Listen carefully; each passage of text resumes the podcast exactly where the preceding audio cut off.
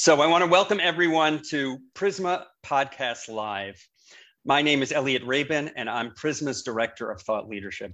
This program gives a platform for people to learn in depth about innovative initiatives at work in Jewish day schools. We're going to start with a presentation about the featured program, continue with a conversation exploring the program and its wider implications, and end by fielding questions from the audience. For today's first episode, we are delighted to welcome Rabbi Tully Harcsztark, the founding principal of SAR High School in the Bronx and dean of Machon Siach, the subject of today's talk. Among his many accomplishments, Tully is the recipient of the 2017 Covenant Award for Excellence in Jewish Education. His talk is titled The School as Thinking Institution. Slides for this talk are available on the podcast page on our website. Early in my experience working in our field, one head of school told me that we should have schools that are R&D centers, research and development, experimenting on new educational methods that can benefit not only the school itself, but also the entire field. Machon Siach, I think, is one effort to create such an R&D center. After his presentation, Tully will be joined by Josh Gold, who is the middle school principal at HAFTR in Lawrence, New York, and the host of Prizmah's podcast series, Startup Day School. I want to begin by uh, describing the origins of the idea, how this came to be, and say that uh, for myself, I went into uh, the field of education because I uh, really enjoy teaching kids, learning with kids, spending time with them, and moved into the area of administration because the possibility of uh, both thinking about uh, larger ideas, larger educational ideas, and how to wire them into the life of the school, kind of think about uh, from the biggest ideas to the nuts and bolts of making a school system, a school work, was really of uh, great interest and excitement. Uh, one of the things that I found over the course of uh, my years, uh, particularly this is the 19th year of SAR High School, and um, really throughout. I would say that in the earlier years, the focus was on making sure that the school got running and was standing as an institution. At some point, it became clear that uh, while our focus, as it should be, was on pedagogy, curriculum, caring for individual students and for the community of, of kids, uh, there were a lot of larger questions that were important for the educational culture of the school, our, our role as uh, teaching the next generation of kids, kind of being leaders, educational leaders in a changing world. Um, I want to just raise three examples, three uh, examples of topics that came uh, to us and that we found ourselves always thinking about. One, you know, we're a, we are a relatively young school, and still I would say that over the course of the years, education has changed dramatically um, because of technology. Not only um, educational technology, but our students' lives have changed dramatically. And the world is shifting rapidly uh, under our feet because of it. In terms of the scholarship that is out there, when we think about it, you know, that there are uh, psychologists and sociologists, uh, different professionals, scholars, scholars out there who are doing research and publishing on the on the topic. Uh, but what does it all mean for us in our particular school environment? That is um, we can go day to day and week to week and year to year without having the time to think carefully about what does what does this all mean and how do we have to shift the way that we're teaching our kids uh, because of uh, what they can be aware of on their own, what they're exposed to, what the possibilities are for them educationally. Or to take a different example, teaching how to teach Israel events in Israel are changing on a regular basis, and uh, what it means to teach Zionism in 1975 is different than in 1995, which is different in 2021. And that also takes time to think about what should change, how to consider this very charged topic. Obviously, there's so many perspectives and opinions, and students feel differently, teachers feel differently from each other, and the parent community as well um, which is moving in course, such a fast pace, about such a fast pace. Like, uh, and it is and our uh, job as educators to be able to tackle those issues in a meaningful kind of way. I think that there are two things that I would want to, to point to. One actually has to do with uh, kind of the psychology of uh, what it means to be a teacher, an educator in a high school, um, and also the infrastructure question. Um, as educators, we tend to think that we are not experts. We're experts in our curricular areas, but we are not experts in the fields. Uh, I'm not an expert in Israel education in the in Israel in terms of Israel Israel politics. Um, I uh, I'm not a I'm not a, a, political expert. I'm not going to change the landscape uh, in Israel, but I am responsible for what's being taught uh, to our children and the impact that that's going to have on the next generation. And that is an expertise of its own. And creating the opportunity for um, educators and experts to join together and to have teachers develop themselves as thought leaders is something that is um, felt really important.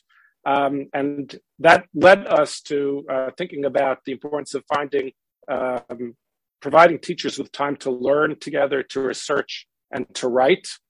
And uh, if I could put it into concrete terms, I would say that it is common for university professors. Um, I don't know if my uh, data points are exactly right, but you allow me to say that uh, as a as a professor in university, you teach 25% of the time and research 75% of the time. And as a high school teacher, the assumption is that we have to prepare our classes, uh, but basically 100% of the time is dedicated to our classes. And there's not really space. Um, and obviously, the argument here is not for uh, university professor life to uh, that's what high school teaching should be like, or um, elementary school teaching for that matter. But it is an argument for providing um, structure for um, educators to think broadly, to see themselves as experts in the arena of translating scholarship that's out there for use in the classroom, and to see themselves as taught, thought leaders that can um, actually have what to share because the high school is this nexus of uh, community of generations and of school and community and, and shul. Um, and there's a very important role to play. And the last thing I'll say before moving to some of the specifics of uh, the program is uh, I think it's important for recruitment. It has important possibilities for recruitment and retention of teachers. One of the unique characteristics of the teaching profession is that there's no clear uh, career growth path. Uh, a teacher can become an administrator, which is really shifting the kind of work that he or she is doing, um, and can become a more veteran teacher. But there are areas and ways in which this can actually help teacher growth um, in a very meaningful kind of way. So all of that pushed us in the direction of trying uh, to create a research arm of our school, uh, which we've called Machon Siach at SAR High School. Um, this we can talk a little bit more about this later on, but uh, it is we are honored. It's, it's an honor for us. The Machon Siach is honoring the memory of Beldeke Lindenbaum Zuchan Vracha, who was a leader in the community in so many ways, and uh, a gift from the Lindenbaum family allowed us to actually get started with this project, and um, was also supported by a matching grant from uh, UJA, um, a gift to our endowment and that allowed us to get uh, to get going. We at this point we've been working on this for about four years, three or four years, um, and and have arrived at show the four areas of research that uh, we are working on, but driven by the following mission statement. Machon Siach seeks to shape the high school into a thinking institution by empowering teachers to meaningfully engage topics in modern Orthodox education bridging theory and practice in order to strengthen our capacity for living a committed and observant Jewish life while engaged with the broader world in our contemporary moment. Uh, I think the key for us is thinking about bridging theory and practice, giving time to do that kind of research, but actually having it make a difference on the ground, uh, but creating a, a, space where that kind of thinking can happen. Where we have uh, begun, we, we are working now in four uh, distinct kind of areas for us. The faculty Beit Midrash is where it all starts. We gather uh, groups of teachers uh, who are interested in a, um, a topic that they'd like to work on together. And uh, the notion of a Beit Midrash is col- one of collaborative learning. Some of the topics are focused on Judaic studies. Some of them are uh, general culture of school them we call the faculty Beit Midrash because it is about uh, creating a space for teachers to learn together, um, create shared language, and then go off and work on separate uh, research projects. Usually, a cohort will work for about a year uh, together, and then spend a second year uh, working on their individual project. We've uh, uh, generated about 25 papers so far. we're in the process of developing an innovation lab to try to take some of those ideas and create a framework for implementation, small scale experimentation of the life of, uh, of the school. Um, so if someone has a curricular idea or a new, uh, a new, a new project for tefillah in, in school, that is one minyan that's going to try something different. Um, or in my class, I'd like to do an ungrading project, which to do that across the school is, uh, you know, obviously very destabilizing. But to think about how to how to do an experiment within my classroom, and the idea of the innovation lab is to provide support um, and mentor mentorship for a number of a smaller number of participants in the faculty Beit Midrash for uh, teachers to be able to experiment, um, uh, put put forward a proposal, experiment, gather data uh, at the end of the project, and then see where it takes us. Uh, what we found is also having parents and alumni involved in education, educational discussions is enriching for parents, creates stronger partnership, and the alumni create stronger partnership and actually provides us feedback. Again, referring to back to an earlier example, when you talk about you know Israel education or gender and sexuality, um, or how to teach race in the in school, having faculty talk to each other is really important. Having parents as part of that conversation is equally important, and having a feedback loop with uh, young adults is uh, helpful as well. Here we basically work in small in cohorts of about 20 um, a year, both in the Makom B'Siach, which is a parent program, and SGF, which is a young adult uh, program. These are young professionals. Um, and finally, the Siach Collaborative is, um, as I mentioned before, the idea of participating uh, drawing expertise, uh, bringing experts uh, to care about what's happening in the high school in the in the school setting general is really important. And there's a lot that can be gained by a partnership. Um, very often, uh, you know, the educators are expert in the classroom, but will be enriched by the scholarly expertise in a particular arena. And the scholars in a particular arena can bring what uh, they know to uh, actually have very practical um, and concrete impact by having bringing it to schools and having educators able to translate uh, that uh, kind of knowledge for use. And so we've been working with Center for Middle East Peace on Israel education.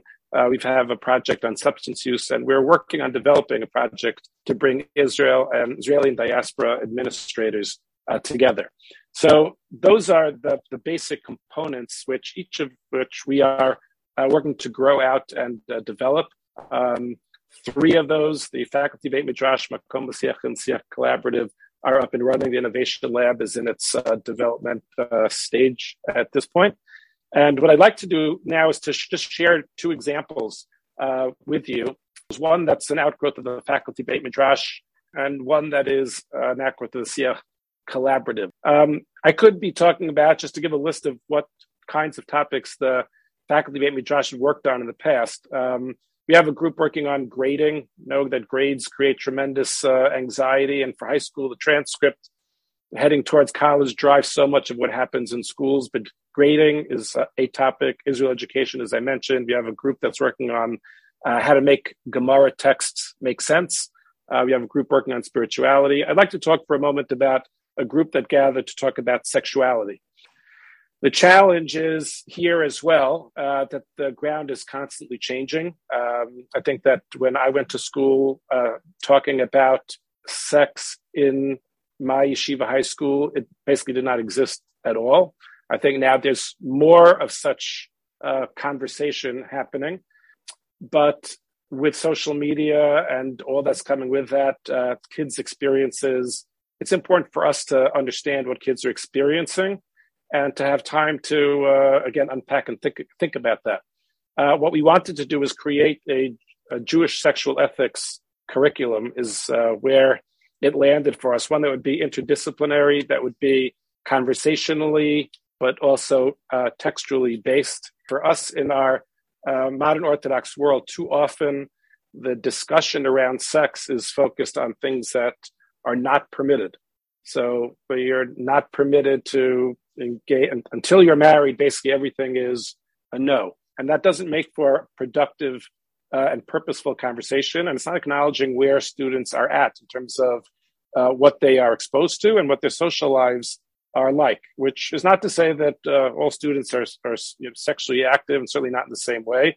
It is to say that we need to talk in an affirmative uh, way about what Judaism to teach about sex. Now, that's the kind of thing that takes time uh, to to learn about, to think about, to talk to each other, and there's an awful lot of nuance that goes into being able to manage that properly in a classroom. So the arc of such a a, a project uh, takes time. The different papers that were produced from a group that spent some time lear- uh, learning about uh, really just diverse areas of Jewish sexual ethics. There were five papers that were produced, and uh, one of our faculty members, one, uh, two, I guess, worked together to create uh, first a curriculum and then a revamped curriculum. I want to just give you a sense of the table of contents. This is a 10th grade curriculum that meets twice a week. It's not grade based. It's the only grade students get for this is uh, what we call an investment in learning grade uh, which is about their involvement um, and positive, you know, positive involvement uh, and responsible involvement in the class uh, discussion. Sexuality is part of ethical development, talking about hookup culture and casual sex, uh, consent uh, and rape, abuse in Jewish law. Uh, a lot of the ideas around consent um, and what it means to have positive, intimate relationships exist in halacha in the context of a couple already married. Often we don't focus on those because they're about after marriage, but they actually teach uh, towards a very positive uh, Jewish ethics in terms of, um, and they can be used in such a way. Uh, premarital sex, yichud, pornography, masturbation, and overall sexual values of Judaism. We have at the end of the program, at the end of the curriculum, a set of takeaways that we like for students to know at the end of the day, this is what we are trying to achieve, what we're trying to communicate, which is a positive, Judaism has a positive sense of sex, that sniut and modesty can be positive ideas, that the challenges of managing one's drives is really difficult and people will make mistakes, but shame is not uh, useful. Um, guilt is not really useful. There are other ways to manage it. Putting all of this um, out there on the table uh, for discussion. The idea is that having open conversation, kids feeling they're talking to each other uh, about this a lot. They're not necessarily talking with their teachers, and uh, as uh, as studies have shown, in America, they're not really talking with their parents about it that much either. Creating a space to have positive discussion is really important. I want to quickly just go to another example, which is a, a product of a collaboration of uh, some of our educators here at SAR and some other administrators from other schools. Again, going backwards, the idea of substance use was not really discussed uh, openly when I was in high school. I think that uh, over the past uh, you know 25 years, it became more of a discussion, an open discussion. People acknowledge that it exists, um, it's uh, harder to figure out what to do about it. We were experiencing a lot of uh, kind of uh, whack-a-mole, some you know some disciplining, some bringing in speakers, some education.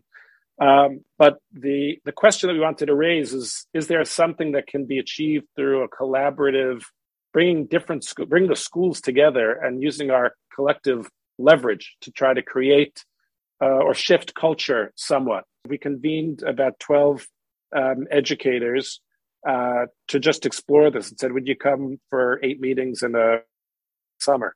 And um, from the very first, we didn't know where it would go, but from the first meeting, we discovered a, a public health project in Iceland.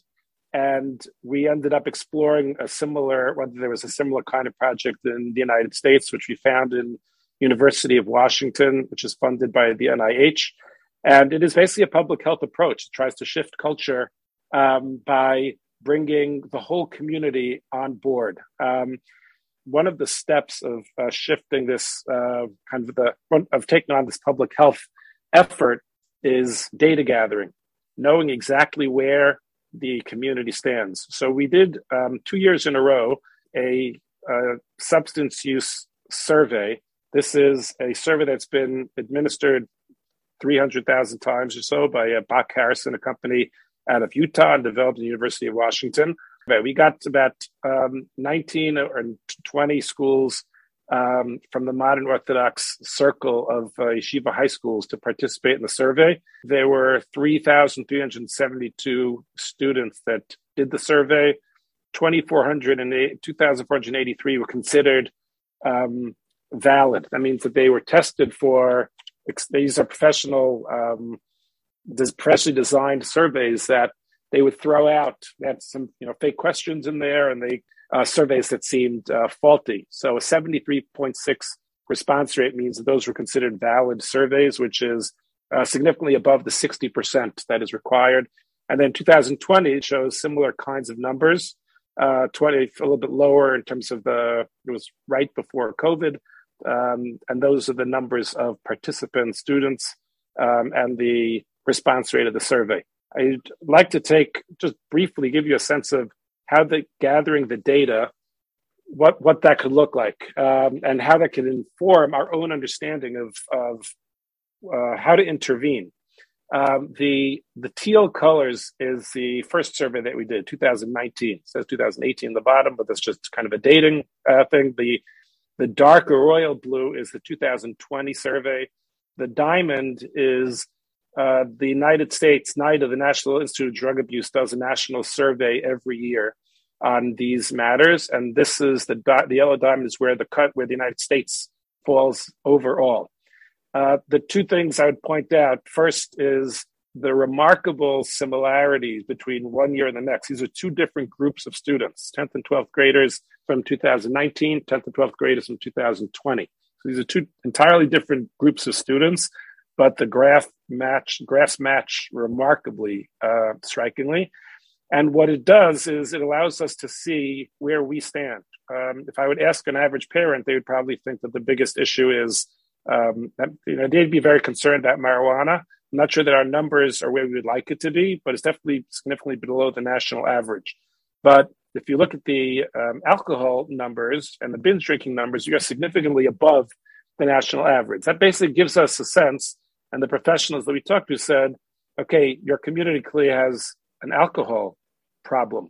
Uh, you have to figure that out. They also test for protective factors. You can see uh, if you're kind of scanning the bottom that in religiosity, uh, which is considered a protective factor, it ensures it works towards the advantage of making sure we have a safe environment for our kids. And um, we are very high in those numbers. We were extremely surprised to find that the one area that we were below the national average is in rewards for pro-social involvement from the school. We think actually that we are probably great about at, you know we're warm places. We we we have good relationships with our kids. Uh, relatively small school size schools compared to public schools, and yet students are responding again both years same thing, saying that we're not giving positive reinforcement to our students. Our gut explanation for that is we have so many expectations for our kids that uh, we we end up crit- they always feel like they're falling short, or we criticize them for not doing what they should be doing at davening much more than praising them for what they are. That's something that when we understand ourselves, you should work on much more. But just if you look towards the right, you'll see that the rewards for antisocial behavior from peers is also an area we are above the national the national average. In the context of what we're talking about today, these are both efforts that one bringing school uh, educators together within our school, um, another that is uh, you know both within our school and collaborating with experts and other administrators. Let's try to invest some time to understand it and figure out how to make our schools better. Um, our school is a space for learning can really make a big difference. I will just uh, you know, finish by saying that the opportunity to do this um, has been tremendously enriching um, for the participants in the group. And I think in a slow and trickling down way, it's actually impacted the life of our school as well in a very meaningful way. Thank you, uh, Elliot, and thank you, Prizmah, for creating such a such a valuable space for this kind of conversation. And thank you, Rabbi Harcsztark, for filling the space with such meaningful uh, content. And uh, really, the, the goal here is to bring um, you know such great and progressive and new uh, and I would say like landscape pushing ideas uh, to the fore. So thank you so much for for doing that. So uh, just a few questions after the presentation, um, and again, thank you so much for it how does how do you fund this program? Teachers are stretched so thin um, budgets are stretched so thin in so many schools. How do you allocate funds to make sure that this is uh, supported financially? And also how is this uh, sort of a model scalable potentially for other schools? Yeah it's important uh, the, the, the funding i have to express gratitude uh, I, I, I, try too often and this is a uh, uh, the Lindenbaum family, as I mentioned earlier, gave a, a significant gift to our uh, endowment, um, and it, the uh, UJA at the time was uh, doing a two to one uh, match on that endowment gift, and so the way that you know the, the, pitch that it put forward was. Here's a way, if we take the money that is thrown off by that endowment every year and invest it in this kind of programming. It's basically a commitment on the part of the school to say that this is important, but is not is not affecting the operating budget of the school in terms of the programs that uh, that we're that we're running. It was the board's decision and commitment to say that our administrative staff uh, can divert some of its time to doing this, and we had to make sure, and that that that was a commitment of of the school to allow for that because it means uh, not only is it finan- finances in terms of the you know how, how, do you pay for it, but there's also resources in terms of the time that it takes uh, to do that, and um, kind of the understanding was making on that front having more faculty members kind of allowing for growth in different areas in the school uh, it, it, the expansion allows for growth all around. So some things that we've done by an administrator that might now be done by a faculty member taking on a project that opens up space for the administrator to now think about how to move some of these projects forward. So time, space, and funding are all obviously really important. And you had said and, that. And so, yeah. Sorry, go ahead. I was, going to say, and so far, I feel like we've been, um, you know, I don't think that we've created a model in the long term yet for this. I feel like we've created an opportunity to still feels a little bit like stealing time in order to be able to make it happen. But it's actually even that has made a meaningful difference, and we're learning as we go. So, on that note, how have teachers received it so far? And also, you had said that institutions, uh, uh, colleges, universities are often 75 25 in terms of time spent researching versus time spent in the classroom. What has the model brought itself so far with you in terms of how they, how, what that ratio looks like? And where do you see that going?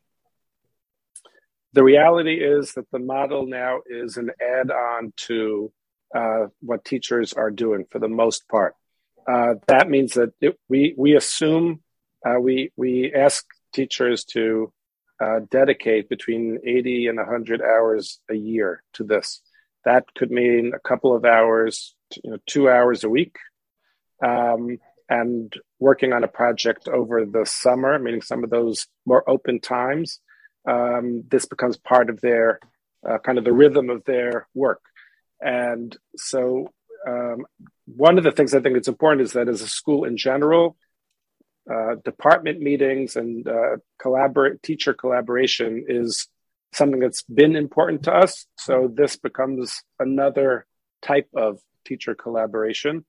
One of the, the significant questions for us is how to do this without it impacting or you know taking a bite out of the regular program of the school. Um, and I think that slowly, as we take steps, we figure we kind of figure out. Again, as I said, mostly right now it is an add on and um, and teachers are doing it because they feel a sense of growth that comes from it and it is i would say stipended not salaried um, in terms of how we um, uh, support uh, teachers um, in the in the practice And um, I'm not sure actually how I where I see it going. At some point, initially, I imagined it being a portion of the teacher's day. Uh, mean, they might reduce their teaching in order to do some of this work. Um, I would say that that's an open question for all of the for all of the reasons. That's both the you know uh, financial um, challenges that presents, but also in terms of the model. I think that a lot of people people go into teaching because they actually want to teach. That's what they like to do. They want to spend time with kids. And this is an opportunity for growing as a teacher, not for shifting into another kind of work. So I had a certain assumption we started. It's been it's shift didn't start there for practical reasons, and it is, I think, shifting a little based on how I'm experiencing it on the ground. So, yeah, sure. and when we set up professional learning communities in schools, part of the reason that we do that is the professional development of teachers. But a big part of why we do it is also modeling for students what it looks like to collaborate with uh, with each other. Have you seen students respond to this model positively? How have they received it? And also, what role do you see students playing in this model in the future? The initial, the core idea is for this to be a space where teachers can learn together in a way that can ultimately affect students. But it's really important, you know, sometimes on the funding side, the first question is how will this affect students? Will it affect students? Some of the issues that we're talking about are issues that create anxiety if, when raising it, the first thing you're thinking about is what are you going to be bringing to students? I would like our teachers to be able to think about questions of uh, gender or spirituality or Israel education or technology in a in a kind of way that it's don't worry, we're not bringing this to the classroom yet. First, we're just learning together, and we are putting ideas out there for other people to be able, other educators to respond to and share their feedback to create a discourse around that. Now, so on that level, kids are actually outside of that space. We have brought some of the work to students. For example, just the substance uh, uh, work that I showed before, I've brought that to numerous classes.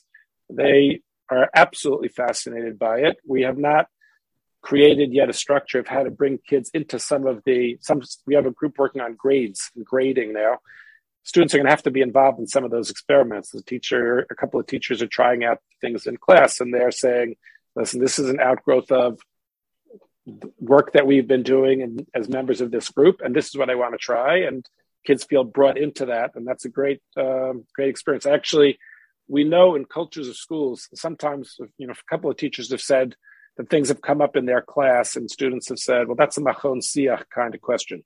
When a student says that's a machon siach kind of question, that's, uh, I said, like if we get yeah. made fun of on Purim, you know, for siach stuff, that's like a sign of achievement. You know, you've, you made it. It's penetrated their consciousness in a way that that's, uh, you know, that's, that's what we're shooting for.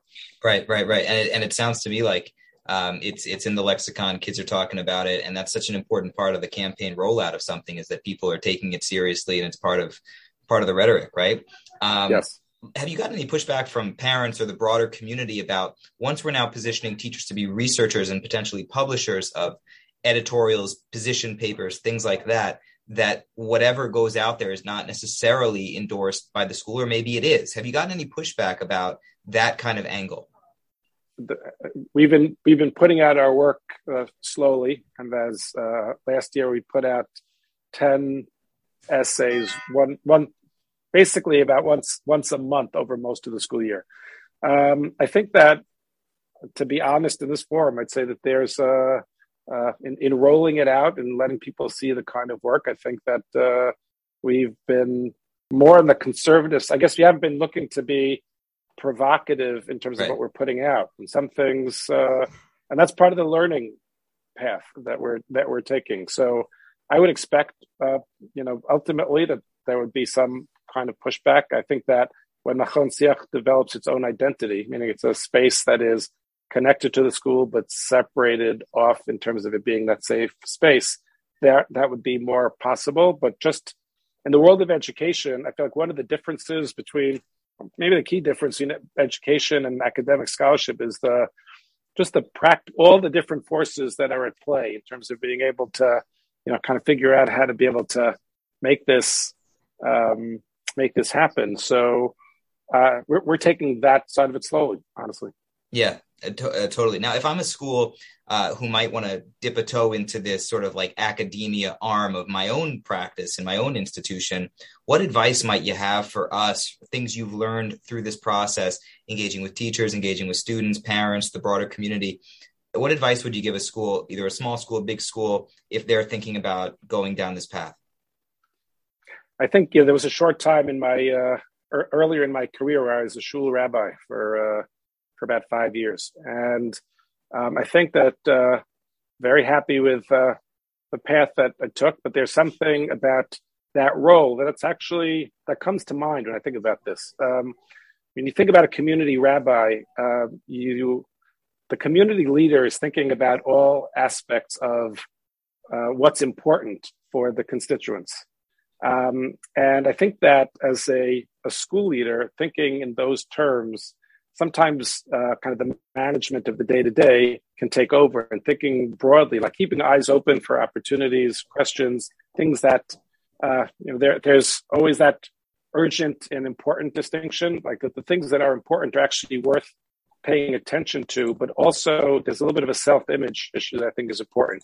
And there's the way that that an educator is going to think about it because you're talking to kids um, and because you're thinking about parents it's it has its own um, kind of balance and thinking about that is really important. I would i would say that there are small circles of culture that need to be developed in order for that to grow meaning within here i'd say that within the, within our administrative team starting to have having conversations about bring some of those issues, whatever the issue might be in a particular school, to the table to actually, you know, to talk about it and then say, well, how can we learn more? I mean, to, to lean into those questions rather than put them to the to the side, see them as uh, responsibilities uh, of ours, and that we have that. It's, it's our expertise actually in terms of how to translate that into the life of the school.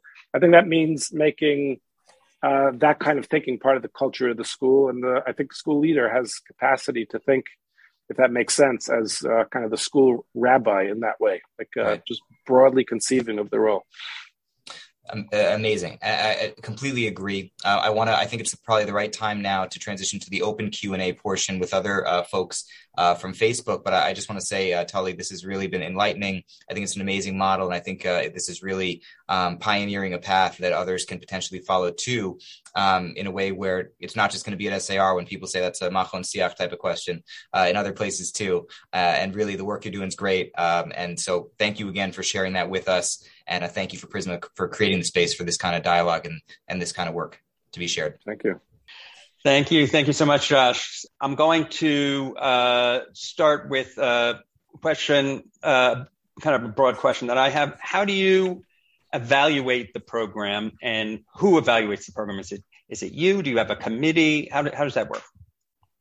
Um, we are now in the uh, just putting together an advisory uh, uh, committee uh, that will meet on a quarterly basis. I think you know this is again in its um, infancy. So for us, the evaluation there are, I guess there are levels of evaluation. We have uh, you know parent programming, and so how many people sign up? You know there, there's some raw numbers kinds of things that uh, we can use to evaluate uh, certain kinds of programming.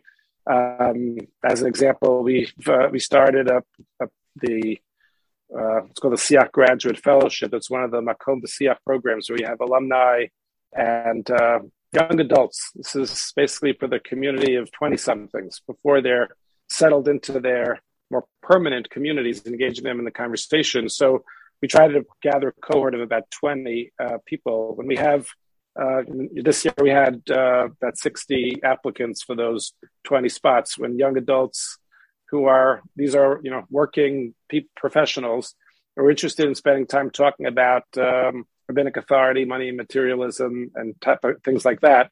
That's very positive feedback when you get uh, you know the cohorts together in terms of the particular faculty work. So when we send it out, we actually you know we can we can look at numbers of uh, how many people are opening emails and readership, etc. Um, but we also need to develop other mechanisms of um, of evaluation. And I think part of the innovation lab idea is to have teachers try things out and uh, get responses from what they're actually doing so that we can kind of see on the ground what's what's implementable and what isn't. Um, so I, I, would say that different programs allow for different types of feedback loops. I have a question about sharing your materials and relationship more generally with other schools. Have you have you been able have you shared any of your curricula perhaps your study more publicly with, with other schools? Have schools asked to receive any of the fruits of uh, what you're producing? And, and then more broadly, how has this work um, impacted your the SAR's relationship with other schools in the area? Has has that has there been a culture change in terms of the level of cooperation uh, among the schools?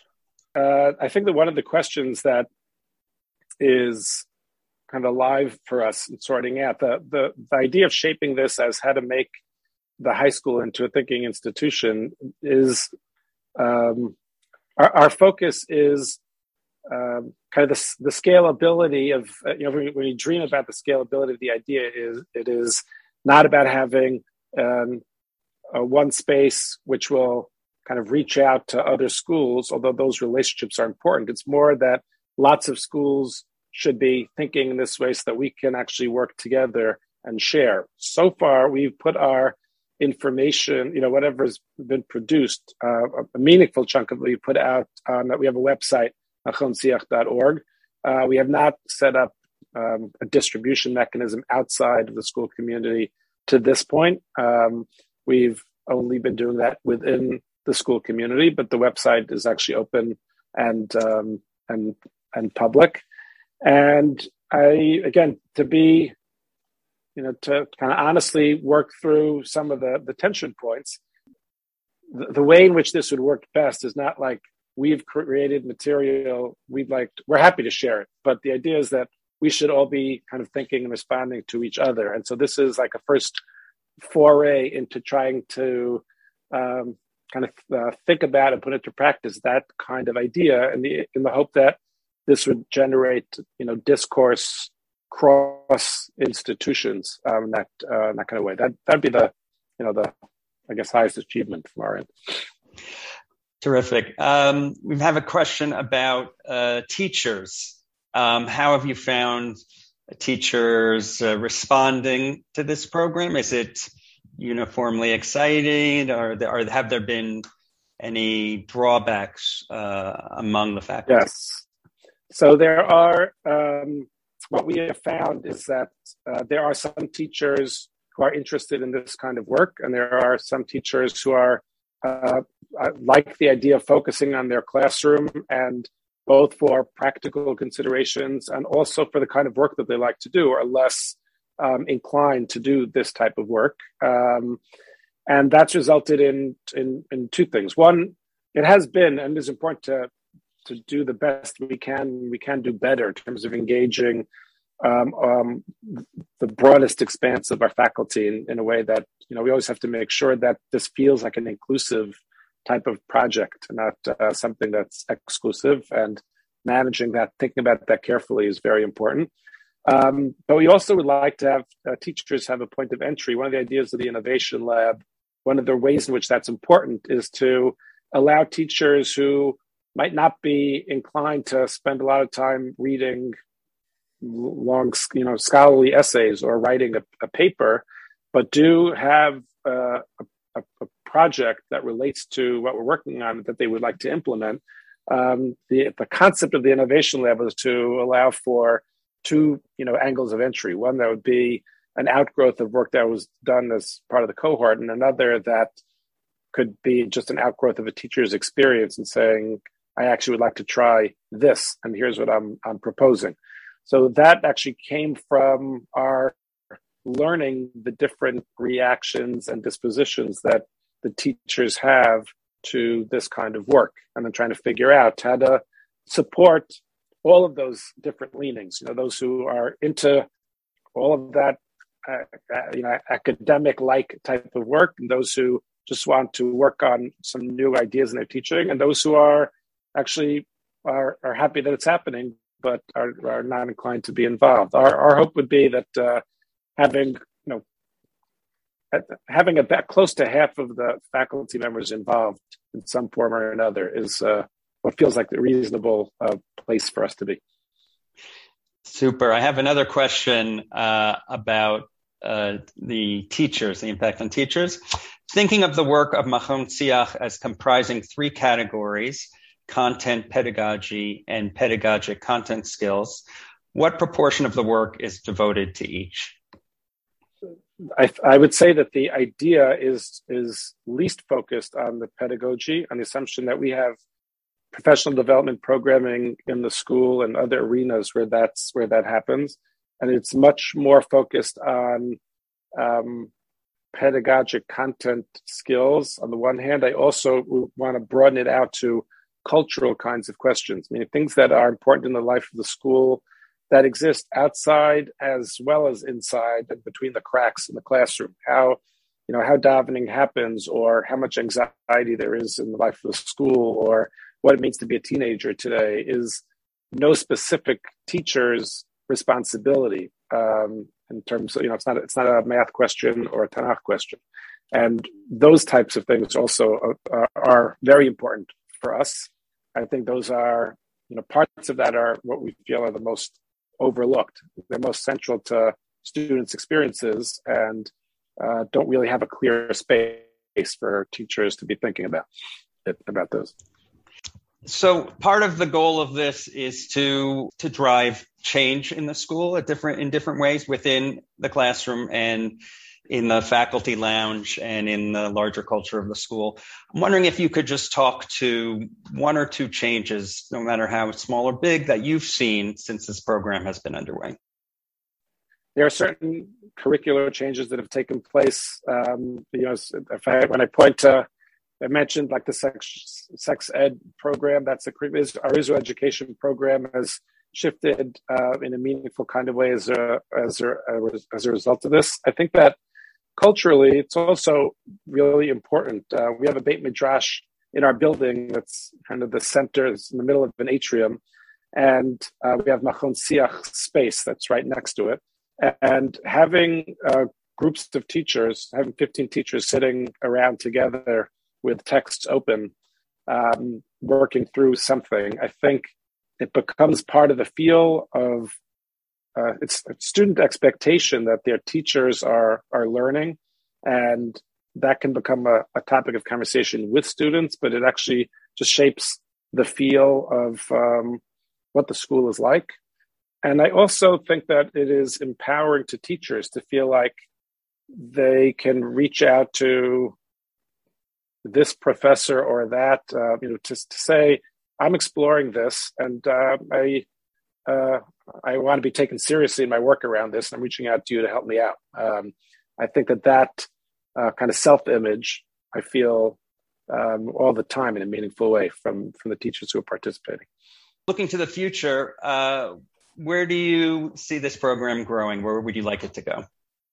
I I would like to I would like to see a um, I guess, in, an in, increased network of participation between educators and between educators and between educators and different experts in a way that creates a uh, a, a, certain kind of discourse around um, educational practice that's outside of pedagogy. Meaning, pedagogy is obviously the most important, and I feel like there is a lot of work that's being done in that in that arena. I find that that make, there are educational questions that are very interesting. Um, parents don't don't realize it because we don't bring it to them. Uh, educators don't necessarily talk about them. How how do you, you know, I, I can bring many examples. I, I, teach Gemara, so that's what comes to my mind. Of uh, there is a line in the Gemara that is not uh, hard. That if you're in the yeshiva or in the academy, you don't struggle with. But how do you explain it to a to a 15 year old is a really complicated and interesting question that people will have their opinions on. To me, it's about making those kinds of questions, whether they involve Gemara or history or uh, sexuality or prayer, that those should be interesting topics of conversation, specifically in terms of uh, how we talk to our kids about it, how we think about it. And that I think is a discourse of its own. Excellent. It's a great point to end. So I just want to really thank you for plunging into this first uh, Prizmah podcast live. It was an, an amazing uh, presentation. I want to thank Josh Gold for leading the discussion and for everyone who who was on this on this event. Um, stay tuned for the next event. It's going to be on Tuesday, January 11th, again at noon Eastern. We're going to have Rebecca Ritter, who's the head of teaching and learning at the Shefa School. She, her talk is called An Innovative Model for Teacher Training, the School as Teaching Hospital. Intriguing title. So thank you all for coming, and I hope to see you again at uh, future Prizmah Podcast Live.